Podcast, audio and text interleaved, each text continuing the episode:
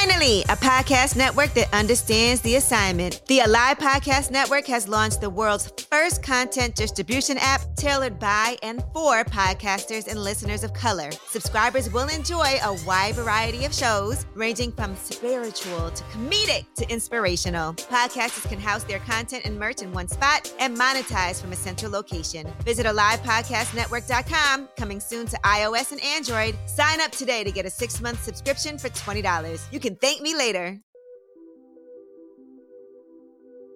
You're about to listen to youth produced content from Listen Up Youth Radio. Listen Up is a Twin Cities social enterprise working at the intersection of youth employment, leadership, and media production. You're listening to Youth Soup, the podcast that adds some youth to your soup. That was so good. Yay.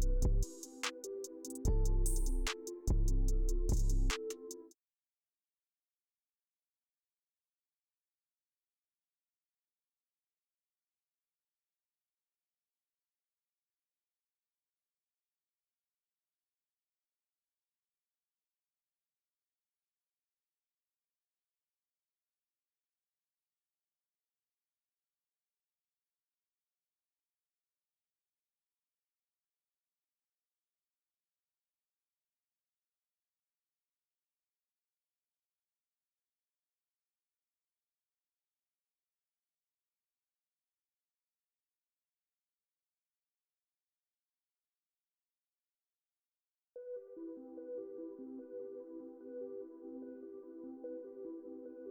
Learn more about Listen Up Youth Radio, including our peer to peer educational workshops in media production and social media marketing services at www.listenupyouth.org. Check out past broadcasts of Youth Soup on Alive podcast app, now available on iOS and coming soon to Android. This activity was made possible by the voters of Minnesota through a grant from the Metropolitan Regional Arts Council, thanks to a legislative appropriation from the Arts and Cultural Heritage Fund.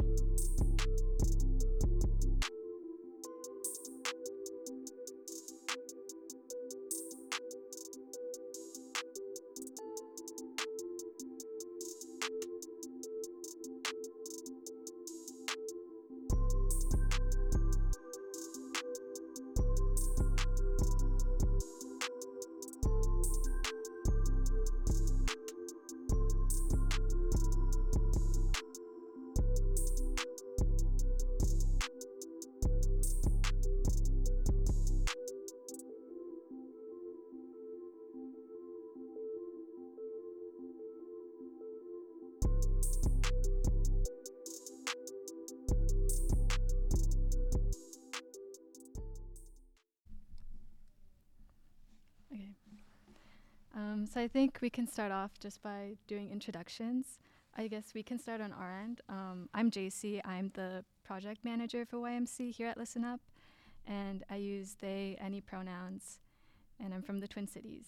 But yeah, um, I'll go to my to my right, which is Rena.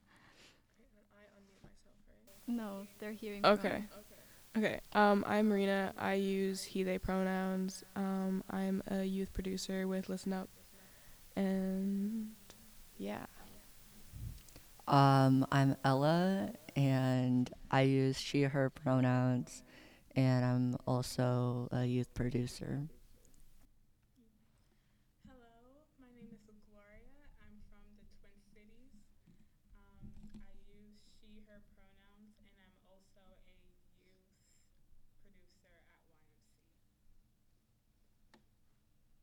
And then blue or I don't know how you pronounce it, AB or AB. Whoever wants to go first. Uh, I'm AB. I'm from Oakland, California. I organize with people's programs. I'm a healer, a farmer, and yeah, that's what I do. Uh oh, AB, what's your your pronouns? Thank you, Blue. Um, they them. Uh, I'm Azul Soul. Um, well, my full name is Sian Lee Azul Soul Sankofa, but you can call me Azul. Um, my pronouns are he, they. Um, I'm from Trenton, New Jersey, but um, during this fellowship, I'm upstate New York in the Hudson Valley. Um, and uh, right now, I'm with uh, the COFED um, Food Justice Fellowship. Um, and uh, my role right now in my fellowship um, with my co uh, my cooperative is um, I'm a, a, film photography, um, audio, and uh, herbalist. So yeah, that's me. Cool. Cool. Thank you guys. Um, Rena looks. You look very excited. Do you wanna? I'm just like freaking out. we're we're all really excited to talk to you guys because we were like looking through the website and we're like they're all so cool. Like, yeah. But um, I guess for our listeners or like people who aren't sure of what COFED is, would you guys mind explaining um, what it entails and yeah, just. Well, um, I guess we can hop back off of one another. So, like I said, COFED is the um, it's a cooperative food. Um, I don't get me wrong. Okay. Uh, cooperative food empowerment so, directive. There you go. Um, and uh, we are being taught about cooperatives um, as well as um, holding food justice as our um, grounding point um, during this fellowship, um, talking about food justice in different ways and uh, that affects not only us but um, our communities and um, learning to build cooperatives that um, empower our communities around food justice and food sovereignty.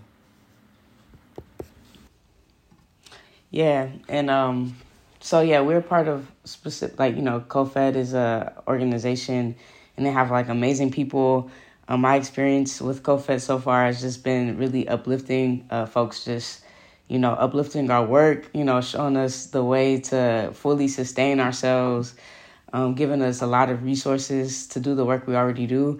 So yeah, me and Azul are in the fellowship. So um, we are part of a COFED, but we're also um, in the co COFED fellowship doing our own individual projects in our respective locales and it's like just a really powerful uh, space to be a part of.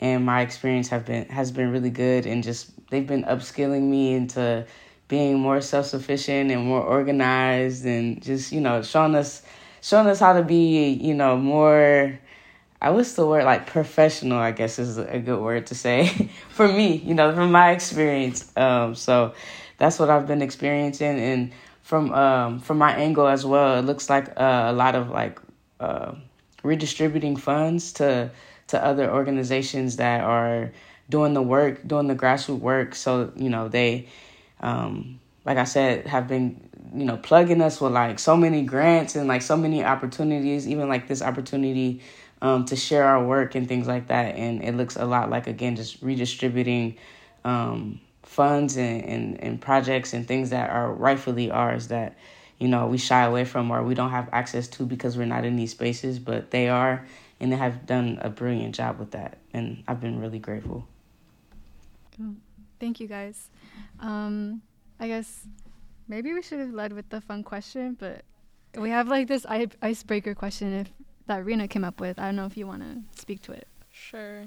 Um, and this was like whenever we do interviews, I'm like, we should have a fun question. Except when we were coming up with a fun question, it accidentally got a little like less quirky and a little more like actually like it got a little deep.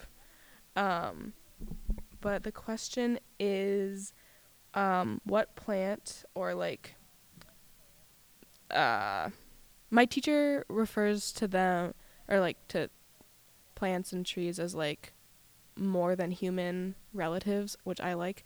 Um, but do you like admire slash connect with, and how can we learn from that plant to like grow community, um, like practice intentional actions, and move towards collective liberation?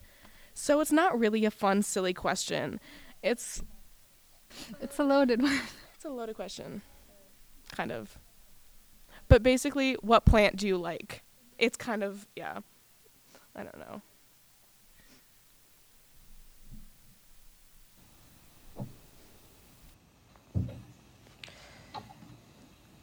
For sure. I do have a plant. That's, you know, um, some of my close friends call me Yarrow, and I also like really love Yarrow. Um, I kind of got attracted to Yarrow just off the smell, just like, you know, it called to me. There's a lot of plants that smell really good, like Tulsi, honorable mention of Tulsi, honorable mention of Stinging Nettle. Those are like the other plants that I like really love, but like this, this, uh, last spring and this spring, I've been really drawn to yarrow and um yeah it smells so good but then also like it has a lot of like medicinal properties um like it helps with anxiety and stress i feel like something that like i've always dealt with and always like was looking for like natural remedies. Um but again like you know i always underestimated the value of like aromatherapy like just like smelling something and calming down. And like i feel like western medicine specifically it makes it feel like you have to like take a pill or like you know have this drawn out thing. But like literally like i feel like i've been i've been de-escalated from like full on panic attacks by just smelling yarrow or just being around yarrow working with yarrow planting yarrow you know using it as tea um and also it's like a good like deterrent for pests. I feel like as a farmer, that's one of my main stressors is just ooh, pests and um powdery mildew. But, you know, ever since growing yarrow around the perimeter of the farm, we have been seeing less and less aphids and black mites. So shout out to yarrow. Oh, I guess it's my turn. Um um, I would say that the plant that I would choose, it's not really, I wouldn't call it a plant, but I would choose mycelium, um, which uh, could form mushrooms, any kind of mushroom. Um, but mycelium just being in its form before it becomes a mushroom, um, because it like, it looks like a snowflake that's like constantly reaching out and turning into different forms and different shapes and things, and it kind of consumes whatever it's around. And I feel like when you said uh, thinking about community in that way, I think about like the way that it branches out and it holds on and then it creates more, it creates one. Um, and then from that one, it creates like millions of tiny little things that are medicine. Um, and when I think about um, mycelium, I think about lion's mane mushroom, like reishi, um, chicken's tail, turkey tail, things that you could find in nature that um, help with the, a lot of things that people deal with depression and um, mind racing or even insomnia. Um, these things come from these little myceliums that came together to that spoke to one another and said like hey come here like let's create this thing um, which i think is really cool and also the way that um, I learned that mushrooms are closer uh, in DNA to humans than actually um, mammal like animals are, which is like really really cool. And also that they sing to one another to speak in nature. So like in the wind, they're literally singing little songs to one another, um, which is like freaking cool. Like just to imagine, you could put some an instrument up to a mushroom and hear a song. Um, yeah, I just really love mycelium and that it can create like infinite things and um, be a medicine that not only heals you but also can um, you can learn so much about yourself and about humans um, through. Does anyone from our side want to go? If not, I can go first. I can't follow up that. I'm um, I guess I have. I was thinking about corn more so because I have memories with it. Like my family's from Ecuador and they live in the. I don't know how to translate it right, but like we just call it el campo, just like the outskirts in the mountains. But um, yeah, there's like a bunch of farms of just corn, but like every part of the corn is used. Like there's the corn, the actual corn part that you eat, but then also like the whiskers that we use to make tea, and then the leaves itself, like the stalk, we use to feed like the guinea pigs and the other livestock that we have. Um, and that makes me think of like using every component to like like making just use out of everything and not letting anything go to waste. Yeah. I cannot word it as eloquently as you guys, but does anyone else want to have a have a favorite plant or um sure. oh wait, I'm not on mute. Okay. Um I don't really have a favorite plant, but I okay. Back up. So my dad has like this giant garden that he had like at every one of his houses. He always gets really sad whenever we move because he has to leave it behind. Um but uh I just like all the flowers that he puts in it because it just makes him really happy and then I also have like good memories just like helping him in the garden. So I don't know, like it just I'm not really sure what this has to do with community, but I just like uh gardening with my dad and just the flowers. It just brings me joy.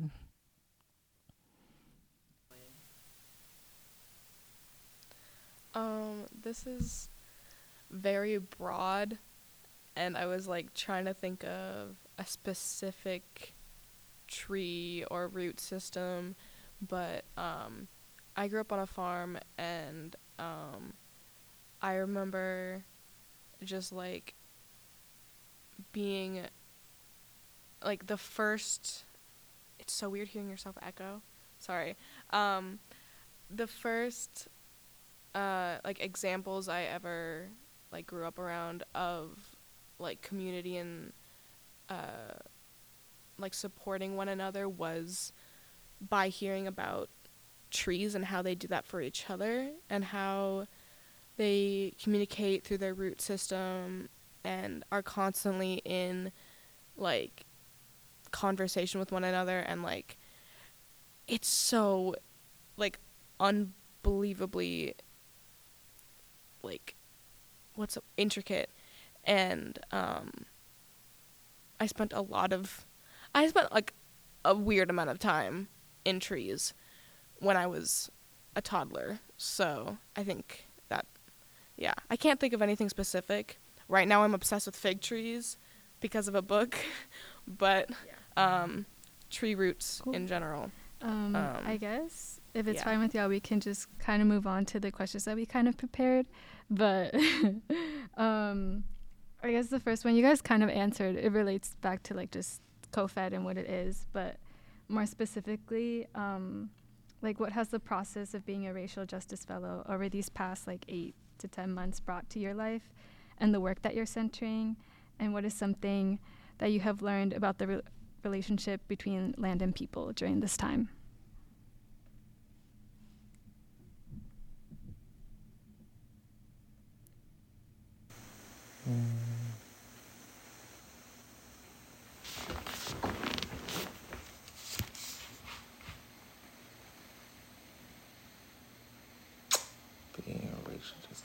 Yeah, it's a lot to take. I don't know. Take take your guys' time um thinking and yeah.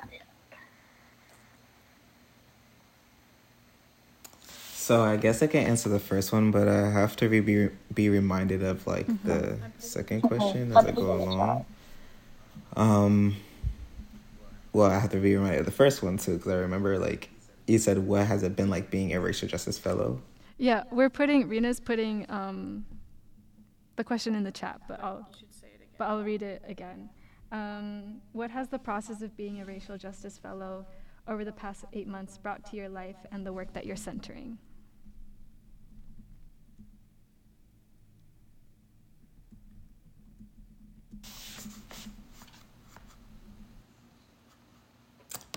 being a racial justice fellow um, has been really cool, um, especially uh, learning about like so many different experiences um, that mirror yours, but also are so like vastly different. Everyone's project that's in this fellowship has been very different. Um, and but also the things that we have the concerns or maybe even the the questions about uh, this time in the world that we're like asking have been similar um, and i feel like this fellowship has brought to my work we're very um, centered in rest and also um, figuring out things for you, but at your pace and not um, at a capitalist pace or at a pace that makes you feel that you're not doing enough or that you need to be doing more. Um, and being a racial justice fellow, I feel like the racial justice aspect has been more so of like how do people of color, how do black people, how do indigenous people how do people who are on the margins take care of ourselves and also get the resources that we need without gatekeeping um, from people who have resources or know others who have resources as well. Um, and it's brought a lot of um, introspection to like what I'm doing um, for my project. Uh, I guess like for this fellowship, but in the long term, like not only who am I doing it for, but like what is it like what is the short term impact that I want to have?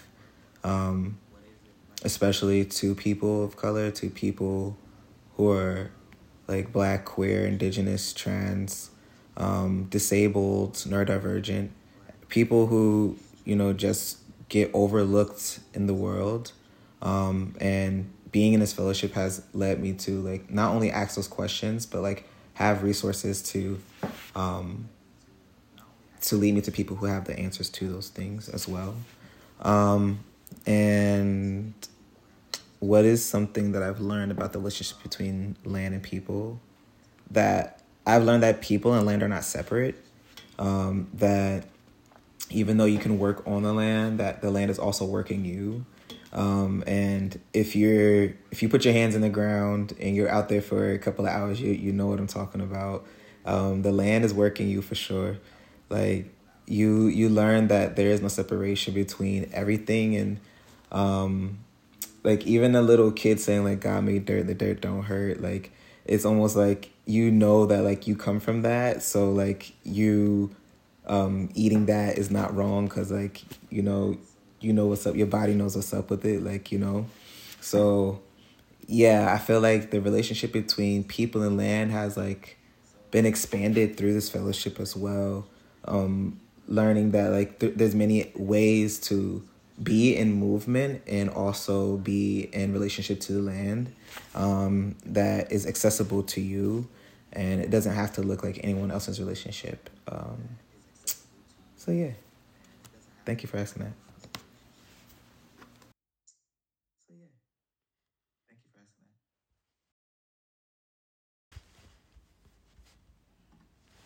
For sure. Yeah. I've been in a a deep introspective spot as well in this fellowship. I kind of like in the beginning of the fellowship didn't really know what I was getting myself into.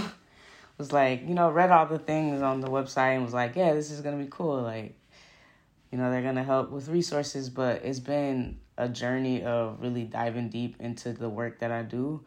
Um, and a big like point of consideration has come up for me, which has been how am I taking care of myself while doing the work? I think one thing really cool that um, the folks at COFED do, Saparna, Tia, and Aya have been they have been like they do like a month of like hibernation.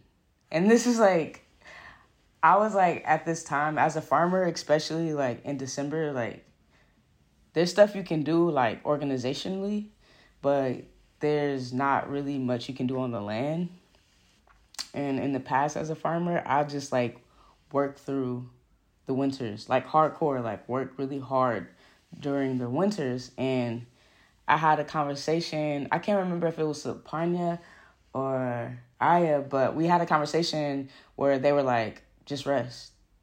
Just just take a second. Just just relax. And I was like, you know, like kind of like, oh my gosh, like I've never been told to just like take a break cuz like the work continues, the work is going to get needs to get done. It's it's so much work to do and I was having the same conversation with one of my other elders who reminded me like the revolution is not going to get messed up from you taking one day of rest.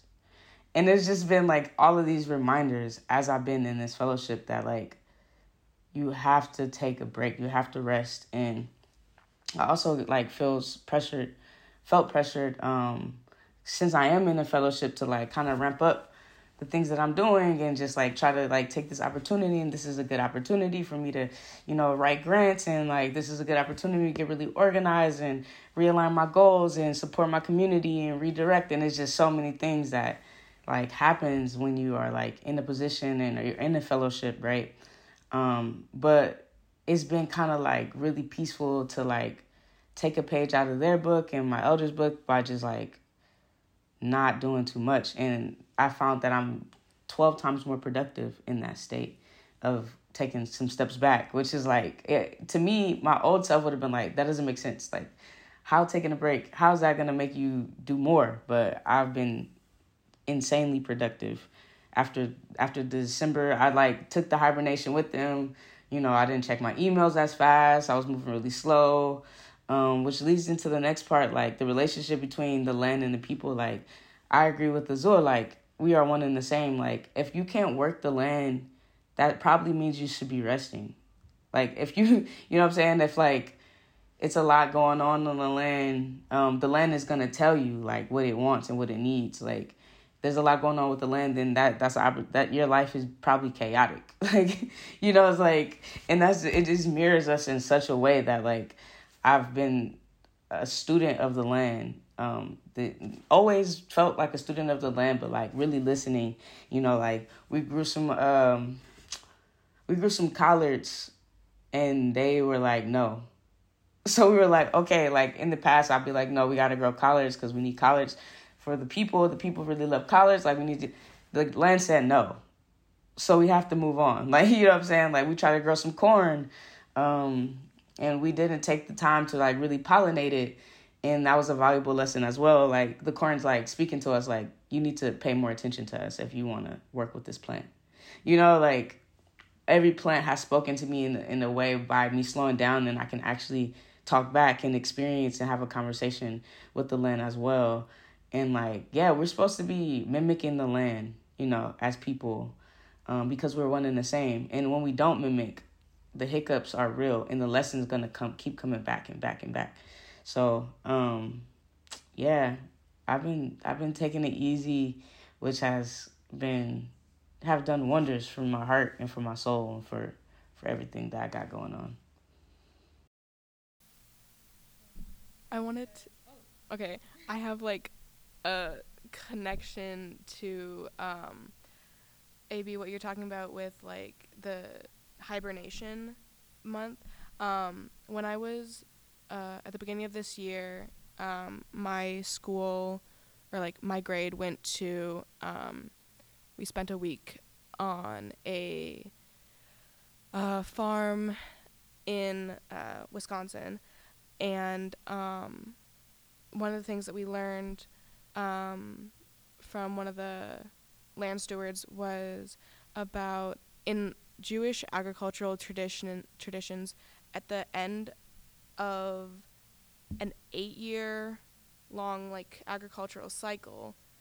The seventh year is called Shemitah and it's like the land is fallow and it like does incredible things for the land, and I think that's just. Um, so yeah, I I just was like, as soon as you said that, I was like, oh my god, guys, like it's it's everywhere. So yeah, I think that listening to the land and like taking breaks, especially in the Midwest when it's cold and like sad and dark in December, like it's hard to get out and like right away in the morning and be with the land and sometimes you just yeah so i just thanks for reminding me of that because i forgot about that for a second so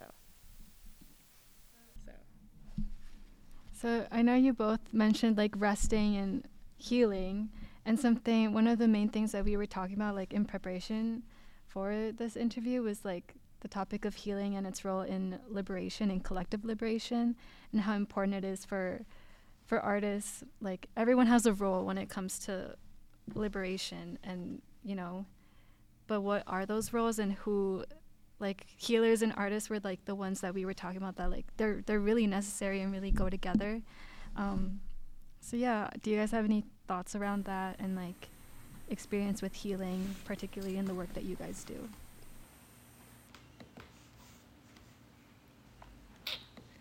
Um, yeah. um, you wanna go? Nah. You wanna go? Um, me make sure it's still recording. Okay, yeah, it is. So, yeah, um, I would say healing is like without healing, you can't have liberation and you can't have any kind of movement. Um, and movement not necessarily in terms of like, yes, activism, but also to like movement in your life. Um, we're all living in a world where colonialism has been built around us and there are things that we have to heal from, whether that be collectively or individually, ancestrally. Um, and sometimes we're not aware that like simple things are healing us, like just friendship with another person or even listening to our favorite song could be healing us, you know. Um, sharing a memory with someone and having a sweet moment, that's healing too. Um, and I, I, I truly believe healing is a part of our movement. Um, a while ago back, I'll say like in 2018, um, I was a part of an organization called BYP 100. Um, it's called Black Youth Project 100. Um, and it's a group of uh, black youth from 18 to 35 who organized um, in different parts of the country. Um, and I was a part of the Brooklyn chapter. Um, and during in that chapter i was a part i was a part of a section called the healing and safety um, component. And healing and safety had to do with um, our healing and our and involving our safety and knowing that um, without our healing we're not safe um, around each other let alone outside. Um, and it was a really uh, changing moment in my life that I saw that like transformative justice, in order for us to be able to transform, we have to be able to see our capacity to heal. And to see our capacity to heal is to believe that like the world around us can change. Um, and sometimes it's hard to have that op- optimism that the world can change, but if you can change, um, or you could see a part of yourself that feels really broken and you feel like, oh, even if a little part of that feels like a little bit better um, that shows you that you have the capacity to heal that that situation has the capacity to change and that transformative justice can happen and that the worlds that we imagine um, can change um, can happen um, it just takes time um, and yeah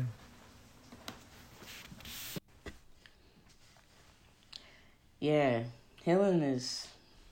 I stress this a lot. Um, I feel like it's a lot of it's a lot of moving a lot of movement in that for me in the in the word healing. I feel like um,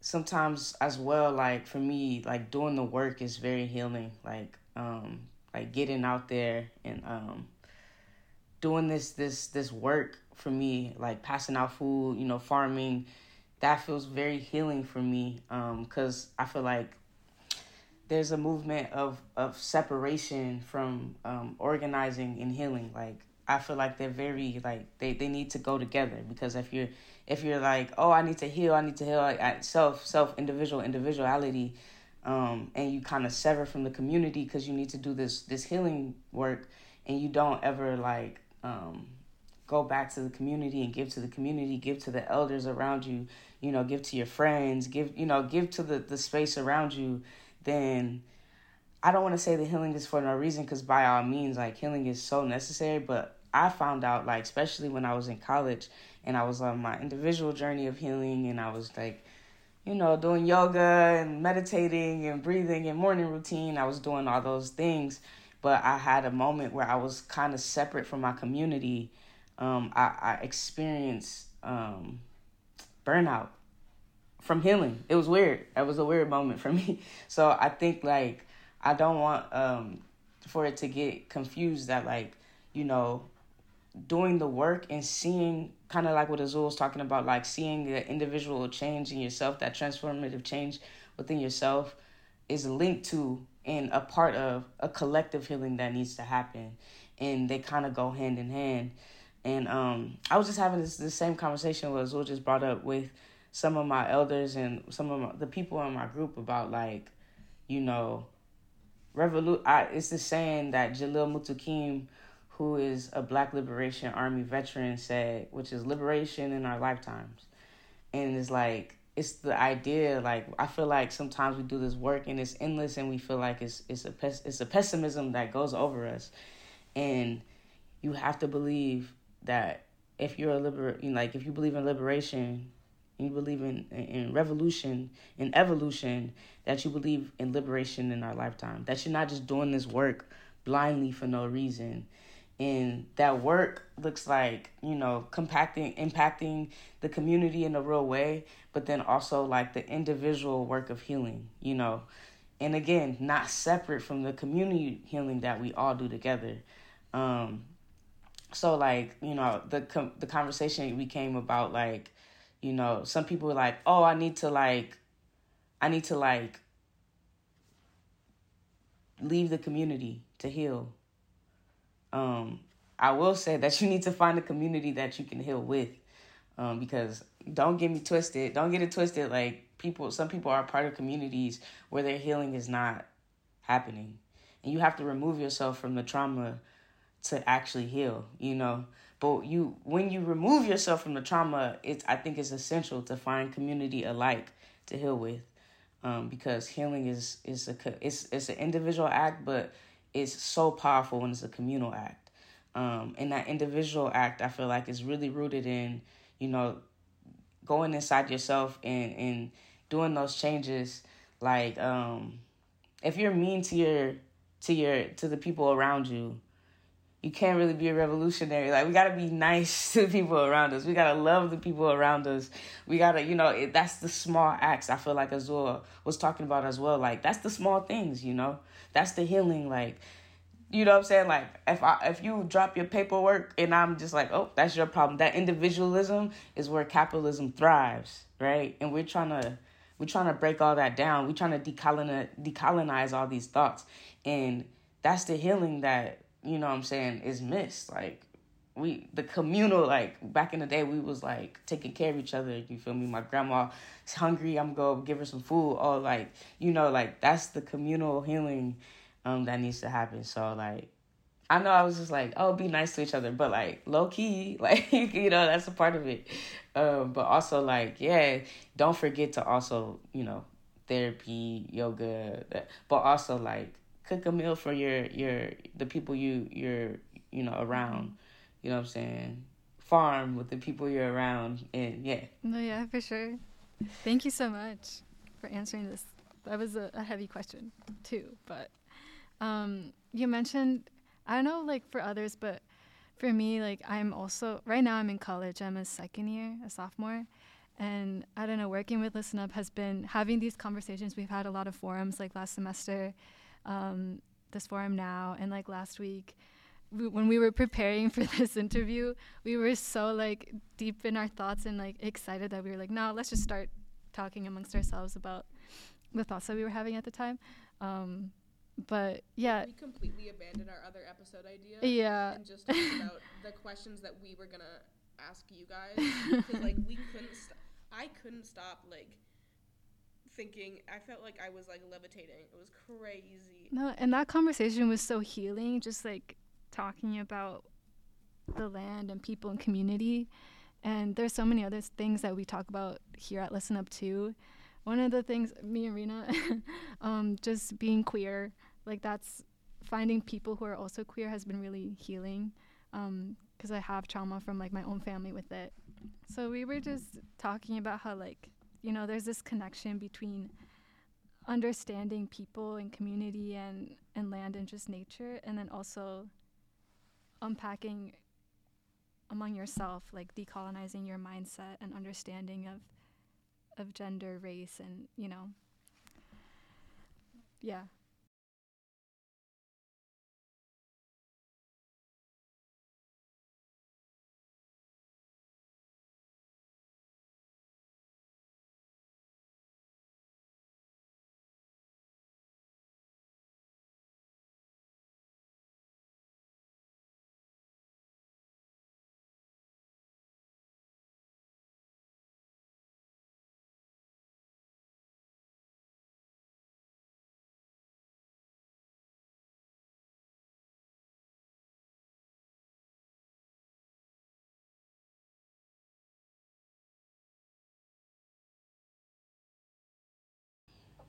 I'm trying to think of a way to word it.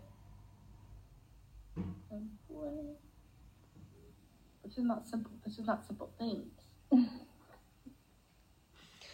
I mean, yeah, I can. I have thoughts. You know, I feel like this at this point we can have a conversation because it's like you know it's just like it's a lot. It's a lot going on with this question. I feel like maybe y'all have thoughts, so like I would love to hear what y'all have to say too. But um, I just like open it up by saying like um we were t- I was talking to I be talking to elders a lot, y'all. But I was talking to this elder and I was telling her cuz she's like um in a, a religious community and we're talking about gender, right? And I was telling her I was doing all this research in Africa about gender and what I found out was that Africans back in the day were like the most tolerant people on this planet like so like the conversation of like sexuality and gender and like all of these things that like people are like so bent up about like i don't even you know i'm saying? Like i found zero evidence. I found more evidence of africans being like tolerant like and what i mean by tolerant is just like you know it's about community. You know what i'm saying? You know no other things will come in between you and your community. Like if somebody's different um then you know what I'm saying? They're different. Like it is no problem. It, it, it's they're tolerant of that. And I feel like that that's the same way the land is. Like the land is so freak first of all I know I make mistakes as a farmer but the amount of food that the land still produces for these families that I that I serve and then also for myself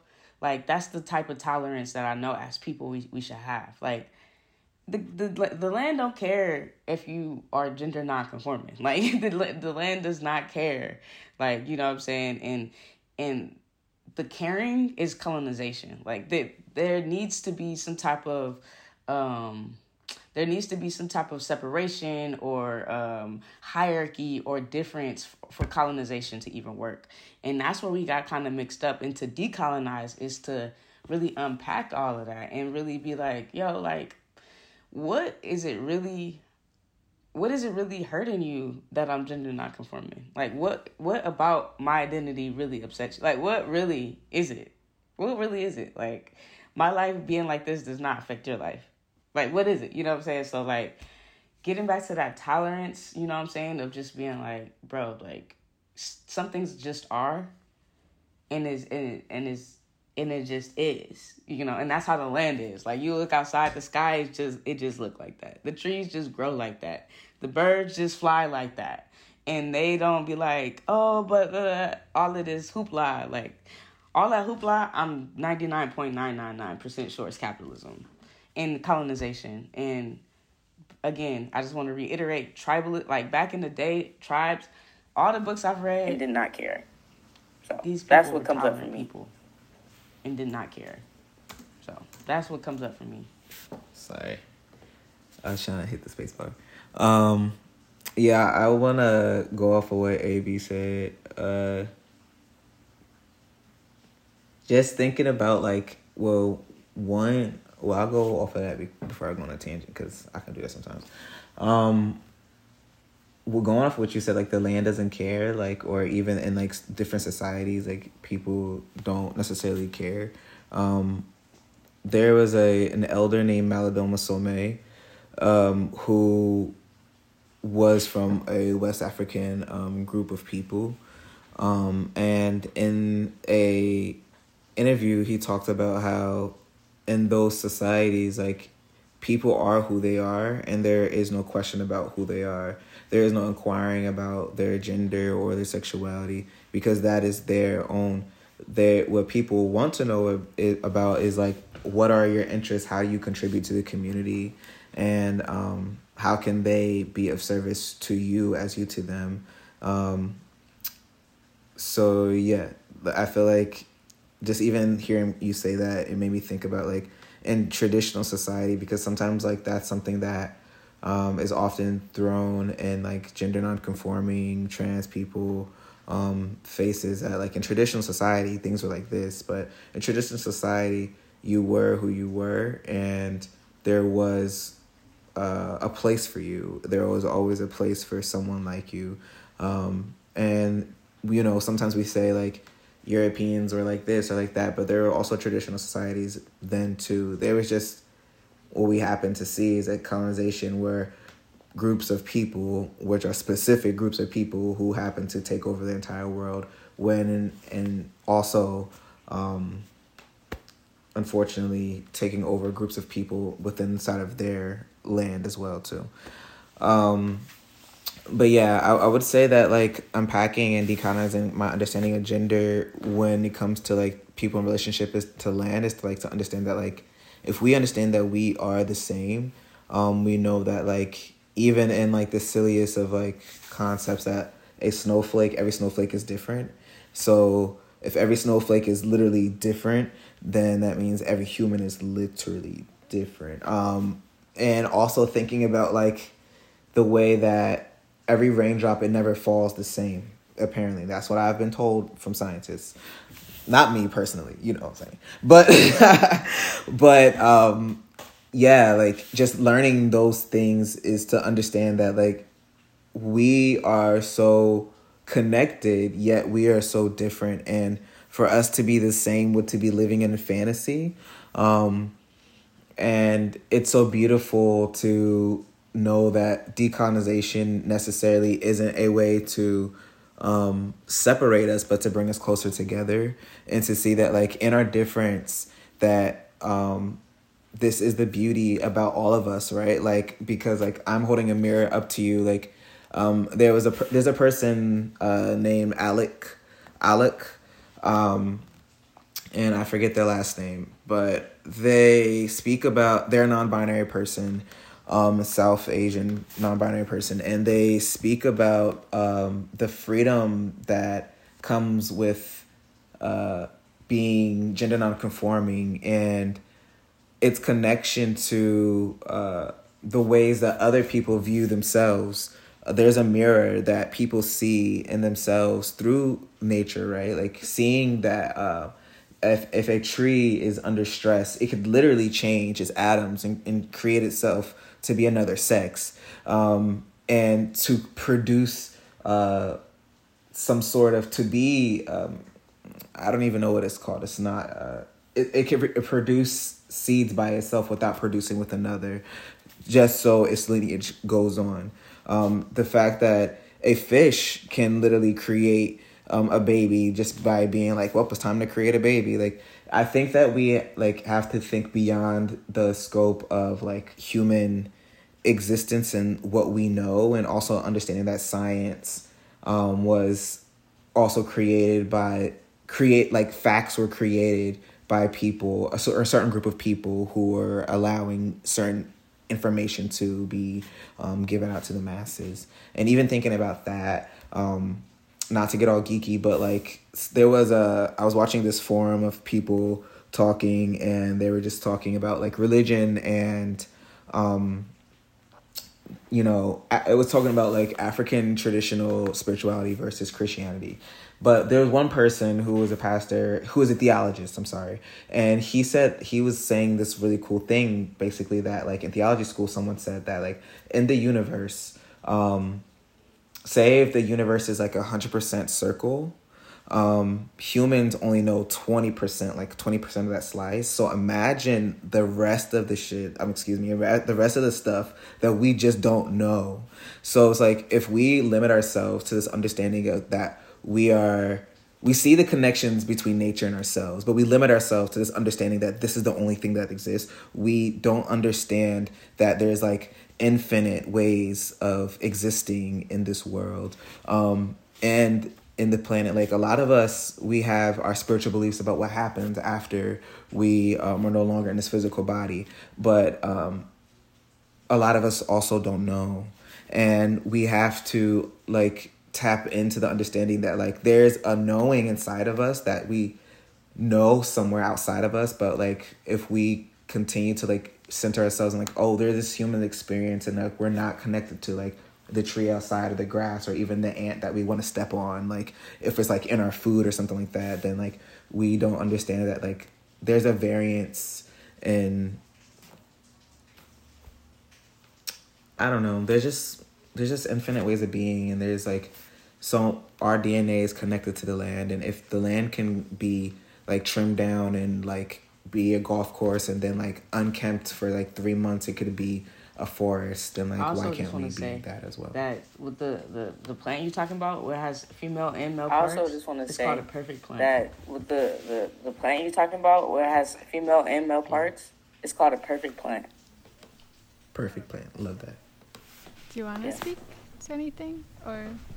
Uh, I feel like if I do, I'm gonna like not stop talking. Um, I'm gonna be not. I'm not gonna go on a tangent.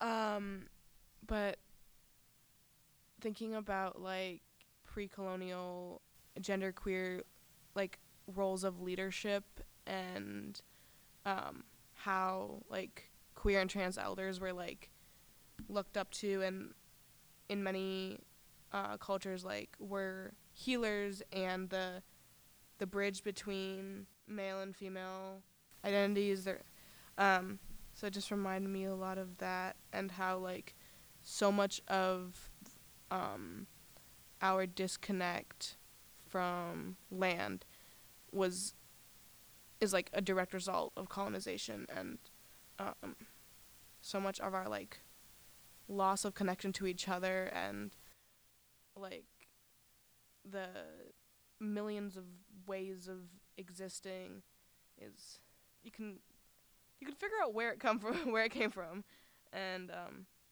yeah. I guess kind of kind of speaking to like the part of I think it was really only this this past year where I really like made that realization or connection of like like okay, well, I'm taking right now I'm taking a sociology of sexuality class and uh, like you have to talk about gender you, sexuality and gender like you, you can't talk about one without the other um, and we had this reading that talked about um, this person, this what's the word um, from Europe, who like a colonizer, who went to Florida, what is now known as Florida, and he was writing about or describing like the the tribes there, the Native Americans there, and specifically their bodies and um, emasculating the women, but how much like they tied. They have such a they view gender as like a very biological, under biological lens, and they they it was the first time that they really encountered something that went against what their world was structured around, and in turn like they labeled it as the other, but in defining what is considered the other or like what being a man or woman is not, um, they in turn also define what it means to be a man or a woman in the biological sense, and just realizing wow like they they really could have could have just been like oh this is a new like or a different way in which gender is understood in this specific group of people but they didn't and instead yeah. So that was like a i was like there was no reason to or like you could have just existed or things tying back to like there's so many different possibilities but yet we were met with this one um, yeah that blew my mind a little but, but yeah this conversation just made me remind reminded me of that mm, so just to keep track of time when did what time did we s- I don't know. Um, I don't know. Oh my god. Sorry, the the person who was like um our boss was like, "Okay, 45 minutes is 55 minutes." So um Bro, the boss in quotations The- is the- so funny. our our boss, our um, boss whenever we like refer to him as like our boss, he's like, guys, it's a worker self-directed nonprofit. we are all in charge of each other. no one has the hierarchy. Is just, No one It's- has the hierarchy. Is I just, love him. what a legend. I love but him. yeah. Um What a I legend. guess just like closing statements or like We should have like a we should do a closing question. a close closeout question. That's fun. That that's not too deep so that we don't keep on rambling on, but But I really want to. I know, me too. But I really want to. Um,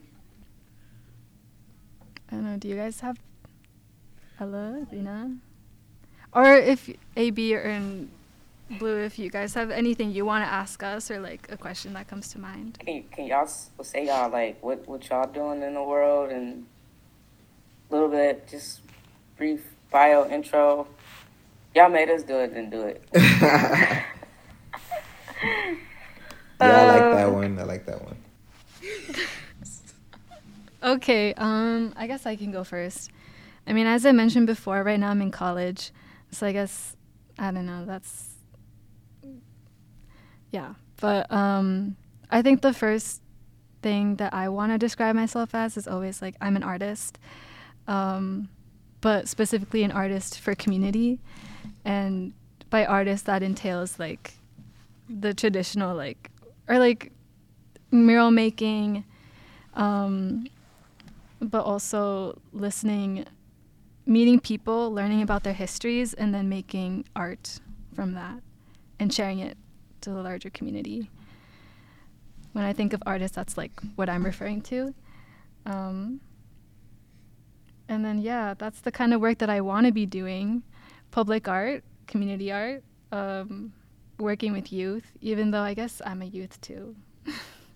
but yeah, I guess as of now, that's like the main thing that I would use to describe myself, and we'll see where I go from here.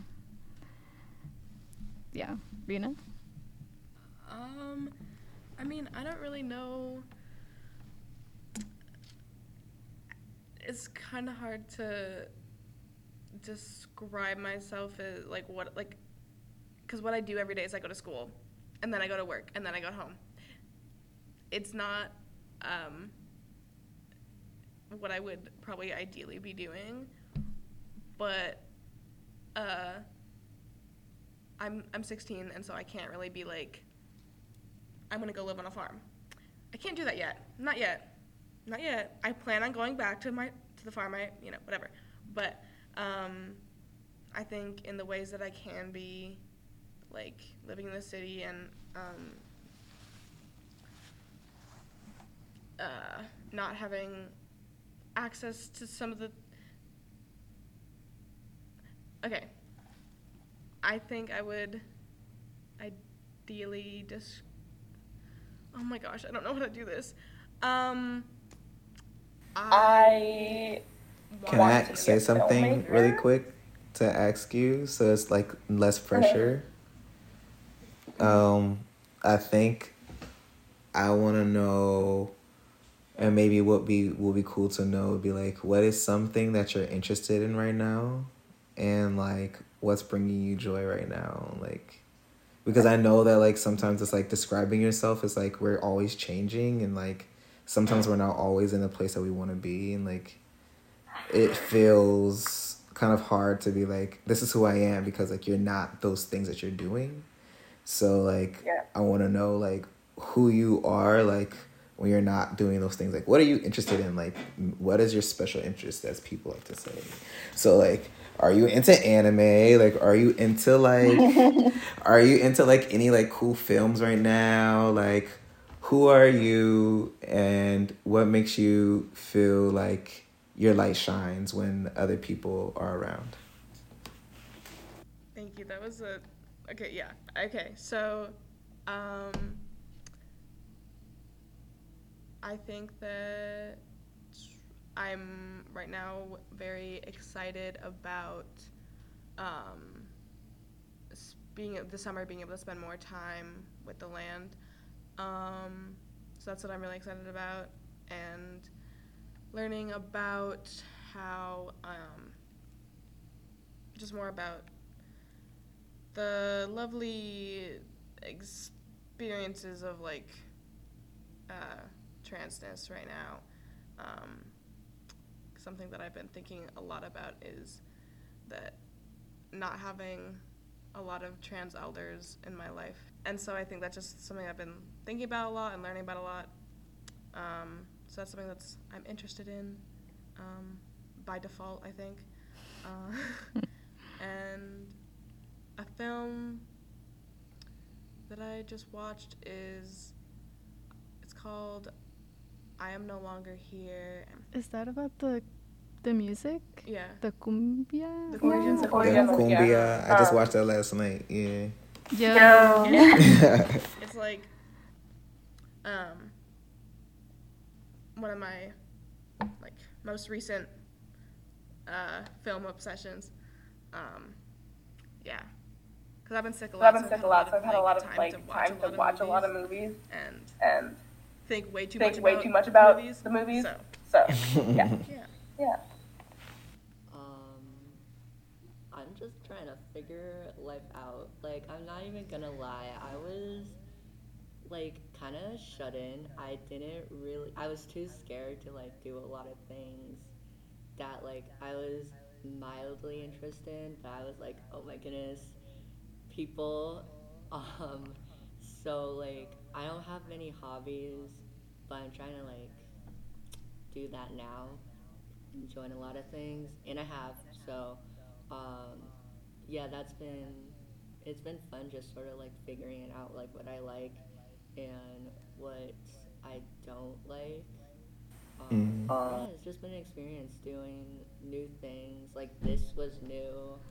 Um, i just like i joined the right track and like this was the entire reason i joined. I was like i don't know what i want to do so yeah um but like as of right now like something that brings me joy it sounds very generic because it is but like playing sports like because i've been doing it for a long time and it was like the way i met people and got out to be social which i didn't do much so yeah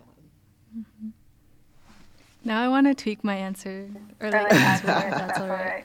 that's right. Um, but I guess in addition to like art and being an artist, I know something I'm really looking forward to, or like that is a main interest of me, is like dancing, but particularly dancing with community, like your own. Like I love to go out with my friends and just dance to cumbia, dance to reggaeton, just like be one with the music.